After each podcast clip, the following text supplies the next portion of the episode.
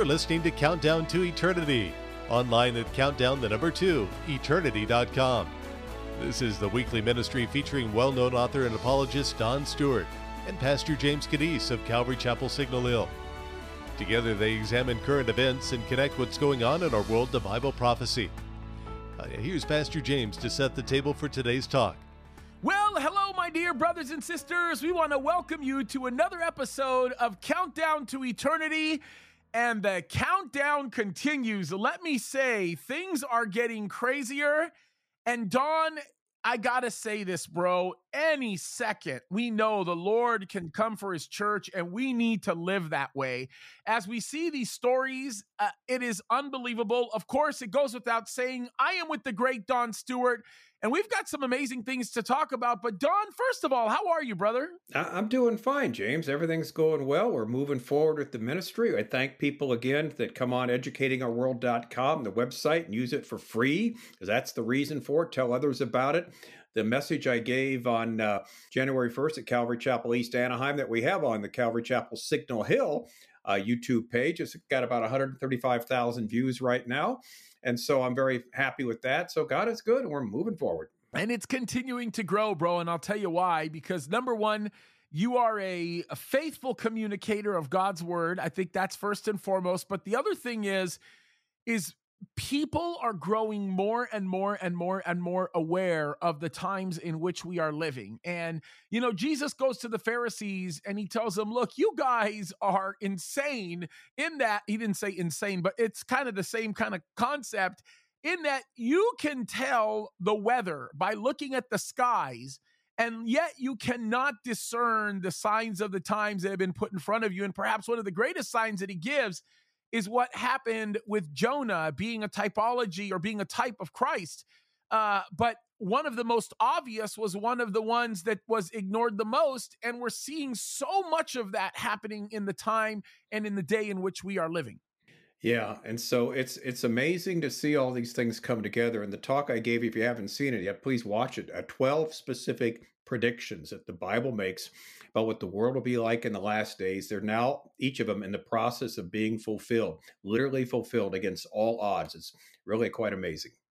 Yeah, it is quite amazing. And the time that we are living in is quite amazing. And so, we are going to talk about a topic that is so unbelievably indicative of the times in which we are living, and that is the growing problem of AI and I want to preface what we're about to talk about because we're going to speak about one very uh, specific area of artificial intelligence uh, that is known as Chat GPT. But before we talk about that, I want to make something very clear, and that is throughout the tenure of human history, we have always seen indicators given to us like that of what was demonstrated by mankind during the time of the Tower of Babel, right? And um, I think that mankind continues to capitulate to the ideal that they can be like God or they are God. And in doing so, they lose their consciousness of God and bring upon themselves judgment and destruction. And when we look at what's happening with artificial intelligence right now, we are seeing exactly that. We are seeing people who are losing their consciousness of God by willful action in that they are seeking to take the place of God and utilize technology or whatever it might be to build the modern day Tower of Babel. And uh, Chat GPT is literally no exception. Don, you want to talk about the article that inspired this? Yeah, um, there was an article about Microsoft the other day, and it's the first I'd heard about it. Microsoft basically spending um, announces new multi-billion-dollar investment in Chat GPT maker OpenAI. So I had to look up, my well, what's Chat uh, GPT? And it says it's what it is. You ask the chat bot a question on any topic and get a speedy, detailed response in paragraph form. GPT stands for Generative Pre Trained Transformer. And so basically, what it is, you can ask any question on any subject, and immediately you type out the question, and an answer will come back to you.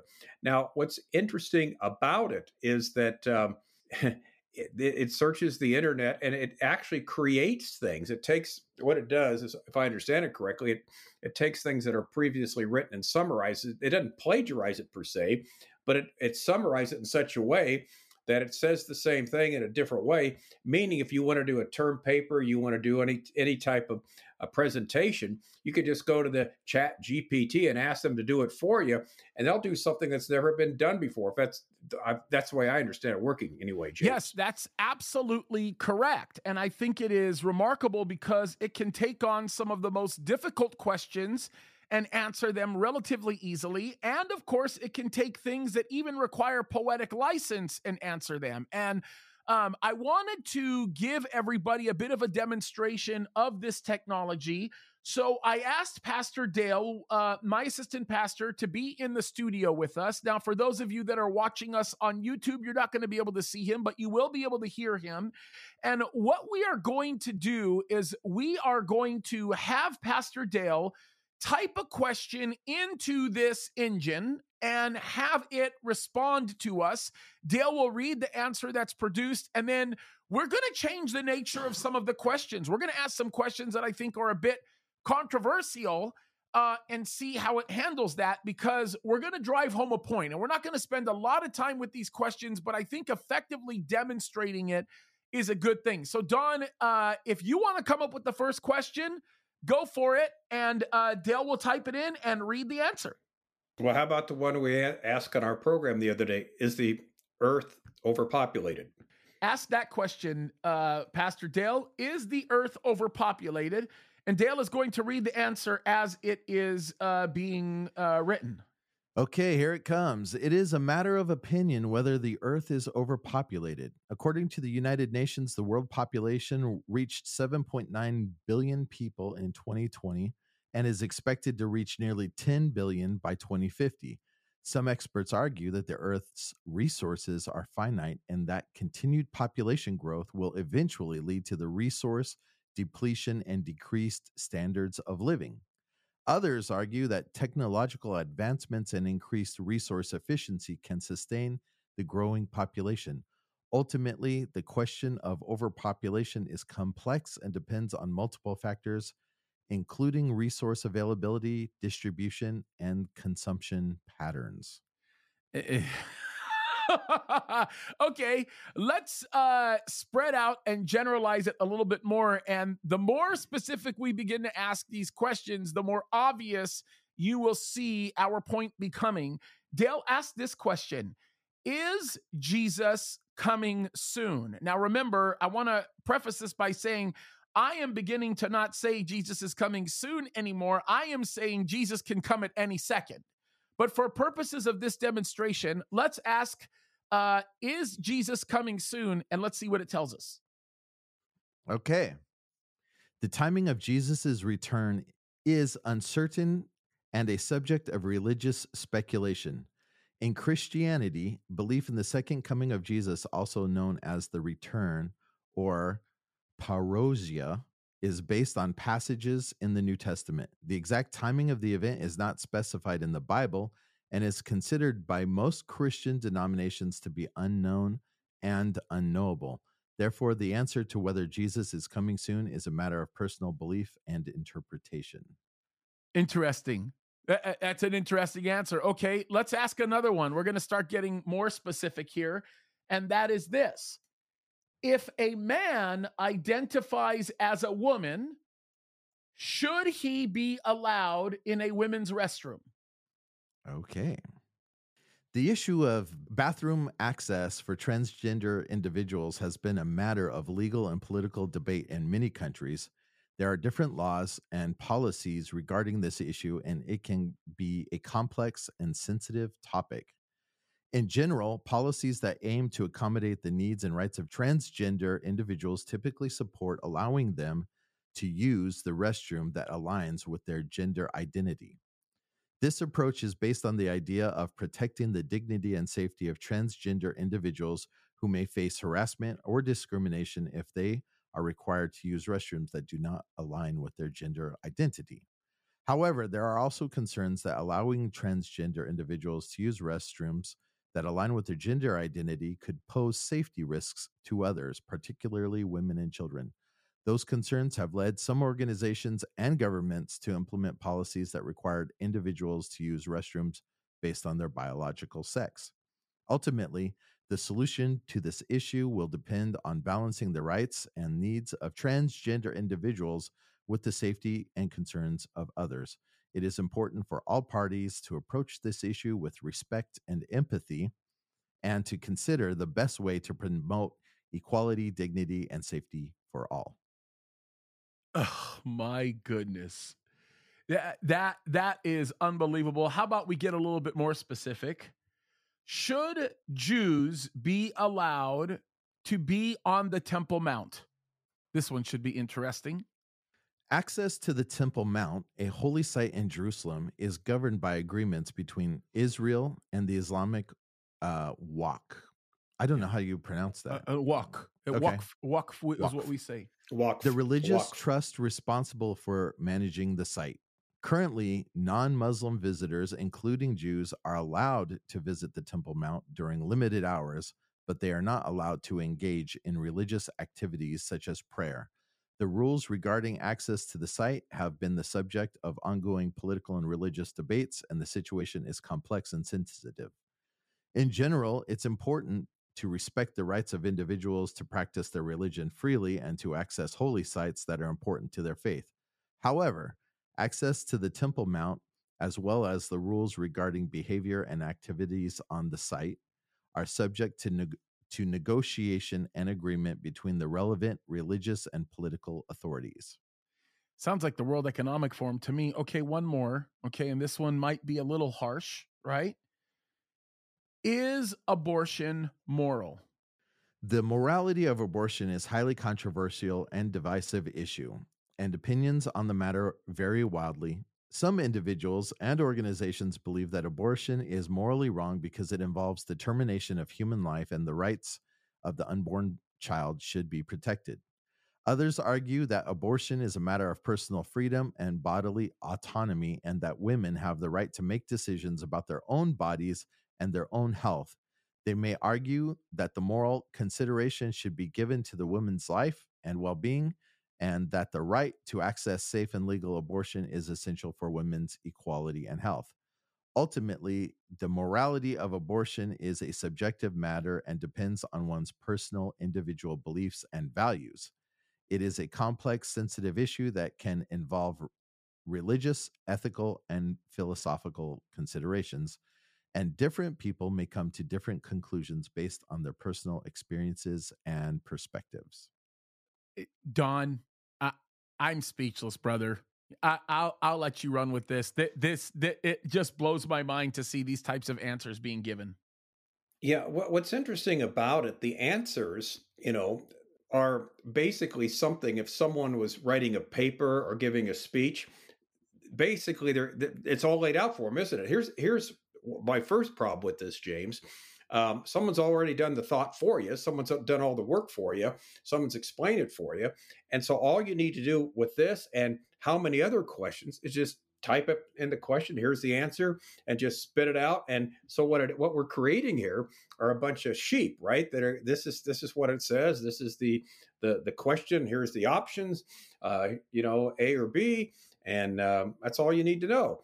And so that that's one issue I really have with this. It's problematic. Also, too, we asked a question about the overpopulation of the earth. Very subtly, they ended in saying, well, you know, we've got to be careful with the resources we have, this and that. In other words, they're on the side of the first one. And human beings, when we hear something being taught, we always remember the first and the last thing we hear. That's the last thing they hear. So there, so after people heard, you know, option A and option B, thought, well, yeah, it's true. We've only got limited options here, so we got to be careful about overpopulating the earth. So anyway, it's subtle, but it's it's it's still in there. And the point is, it, it, it sounds like it's fairly objective, but at the end of the day, there's going to be obviously a leftist bias in all this. We don't have any doubt of that. But the thing that uh, we mentioned the other day, James, is it has to be subtle because if you come out right out and say, "Well, yeah, this is abortion's always right," or this that, people aren't going to listen. But if you put it in such a way where it sounds okay, it sounds rational, and logical, uh, then people might might go for it and listen to it.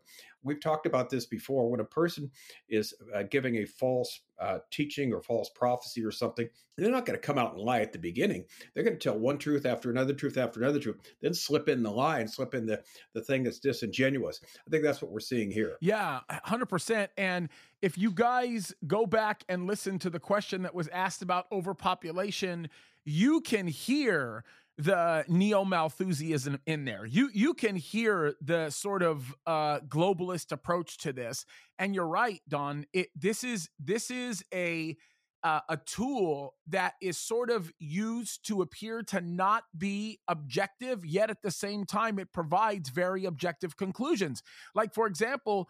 Uh, by questioning the morality of something like abortion based on the ideas or thoughts of individual people, it automatically makes the statement that the um, uh, the morality of abortion is subjective, which in, mm-hmm. in in essence is a statement in and of itself, and it's a very dangerous statement. Um, and you're right about this. I think that we are getting to the point where we have uh, a, a whole generation of kids that are being taught to use technology like this, which, by the way, the article is telling us that Microsoft is purchasing it and they're going to be implementing it in their office suite. They're going to be implementing it in places that are used to actually do homework assignments, write papers, uh, put things on the web. And so the idea here is to get the younger generation to be confronted with critical thought less and less and less, and to simply go with the flow with what provides what looks like an easy, automated, uh, response that continues to contribute to the spirit of Antichrist by people not thinking through what is right, what is proper, what's correct. And then when the totalitarianism that comes from what we read about in a place like Revelation 13, it's going to be widely accepted. And perhaps the thing that's been the most puzzling to me, Don, has centered around the idea of how in the world will people be so quick to want to take the mark? How are they going to be so quick to want to do the things that the Antichrist is demanding of them? And now we're beginning to find the answer. The answer is becoming more and more clear here. Yeah, it is interesting. Like you said, uh, when they say certain the answer is subjective, and that's we would disagree. We think it's God has objectively said abortion is wrong, objectively said other things. But what it reminds me of is 1984's Ministry of Truth. Okay, now we want to find that. Here's the question. Boom, write it out. Well, here's the answer. That's it, and we just parrot that and go on. Right. In other words, uh, this this this is the consensus answer. This is the answer that the Ministry of Truth has given us. So we'll just move right along from this. And yeah, we have limited natural resources. We've got to be careful to use them correctly. So I guess the first answer is right. The world must be overpopulated. So it's okay if, you know, famine pestilence takes out a bunch of people who cares right so yeah it's very subtle what's going on here but it ends critical thinking number one. It almost like gives like this coming down from mount olympus or mount sinai number two right? This is this is the final answer to your jeopardy question. And so uh, that's the that's that's the issue that really bothers me. Yeah and i'm going to take that a step further on your last point because the, the thing is is when you utilize technology like uh, chat uh, gpt or any of these uh, types of technologies that relate to ai it removes the um, sort of the sense of subjectivity because what happens is is there's no real personality behind the answers that are given. It feels like it's just a general statement being made by technology that's more advanced than us. It's providing more well thought out, more critical forms of uh, dialogue or discourse. And so when there are no personalities tied to it, the emotions that oftentimes accompany the personalities do not create the mechanism of accountability that causes people to second guess the things that are being said. So the reality of it is is like you're reading something very dry in essence. It doesn't appear to have anybody behind it when in reality there is a, a globalist organization that drives this type of technology. As a matter of fact, understand this the leading globalist on this earth right now is adapting this technology into so much of what he influences, which is the next step into this sort of totalitarianism that we are going to see manifest within the context of 10 nations you know, in Europe doing what they're doing and eventually allowing one ruler to have all of that power.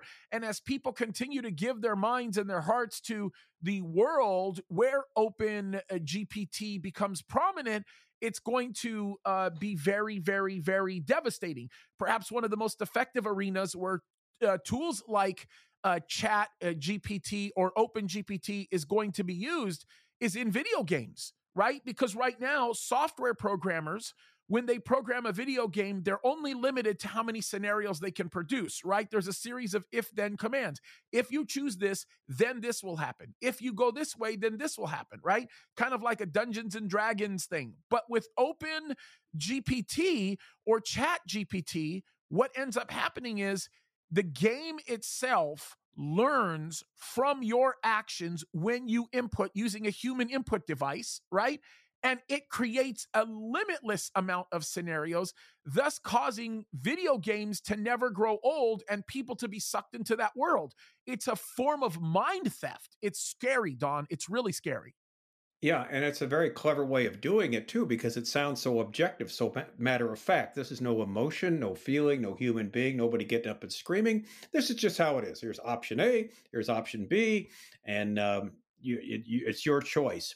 And by saying it too, James, your choice, what it's ruling out is the possibility that there is some type of objective truth from a creator, because obviously this comes from a humanistic standpoint where they don't accept any God, any one religion. It's just, you know, this is as we human beings look at it ourselves from an earth point of view under the sun, as Solomon would say in Ecclesiastes, then, you know, here are their options. And so, you know, make your choice. Yeah. And I, I'm telling you, bro, this is, uh, it reeks of what we know to expect in the end times. We are seeing it, bro, again and again and again. The signs are around us, right? Just look up. We we see it happening. We know that the time is nearing and if uh if the return of Christ uh, for the church is as eminent as we think it is, then this world is about to face a time of destruction like nobody has ever seen. And I think we need to wake up. I think we need to have the attitude of recognizing where we are and what's in front of us. Don, listen, we've got about a minute and a half left. I'm going to leave it to you. Take over, bro. Close us out. Okay. Um, what we see now is another tool that's uh, available to the world today and the world system that's basically anti God, anti Christ at its origin, to give answers that neglect the Bible, neglect the God of the Bible, but say, here as human beings, we've here's what we've come up with, option A, option B, and you get to choose between the two. In other words, at the end of the day, it's your choice. There's no right or wrong. And that's the whole point of it. Everything's relative. Well, we serve a God who has laid down in his book, the Bible, right and wrong, truth, timeless truths, absolute truth. And the absolute truth is he exists. He's come down 2,000 years ago, God the Son, in the person of Jesus Christ, taking upon himself, you know, a, human flesh, but a sinless, living a sinless life, uh, being crucified on Calvary's cross with the penalty of the sins of the world placed upon him. On the third day, rose from the dead, ascended into heaven, is going to come back and judge the living and the dead. And he says, if you believe this and accept that fact, you will be with him forever, have everlasting life. If you reject it, you will not see life, but the wrath of God will remain on you for all eternity. That's the message of the Bible. It's uh, the Lord God has provided sufficient evidence for us to believe there is objective truth. It's from God's word, the Bible. So when we hear stuff like this, very subtle, it's kind of like in Genesis chapter 3 when Satan says to Eve, Did God really say this? Has God really spoken? Well, yes, he has. He's spoken loud and clear. And we don't need some AI bot to tell us, you know, well, here's your two options. No, there's one option for us, and that's God's option the way, the truth, and the life. Amen, Don. That is a powerful way to end this show. And folks, we do really mean this. We have to be ready. Listen, even if, let's just believe that that the Lord is not rapturing his church soon. What if you don't live to tomorrow, right? These are valid questions to be looking at. We need to be thinking this through. Don, what a powerful end uh, to a, a pretty incredible show.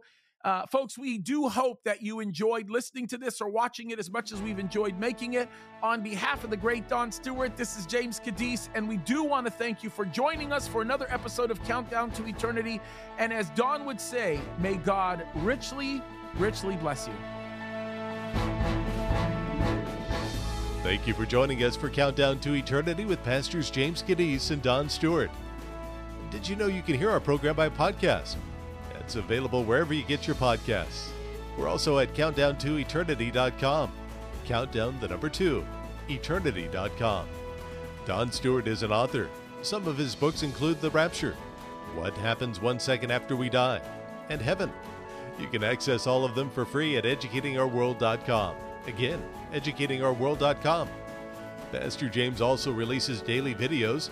Many of them relate to Bible prophecy. It's a good way to stay up to date with current events. Follow Countdown to Eternity, Educating Our World, and James Kaddis on Instagram and Facebook. And then subscribe to our YouTube channel at Calvary Chapel, Signal Hill. By the way, that's the place to go to watch the video version of Countdown to Eternity. It's on Rumble and YouTube. It's your generosity that helps us bring these shows to the radio and internet every week.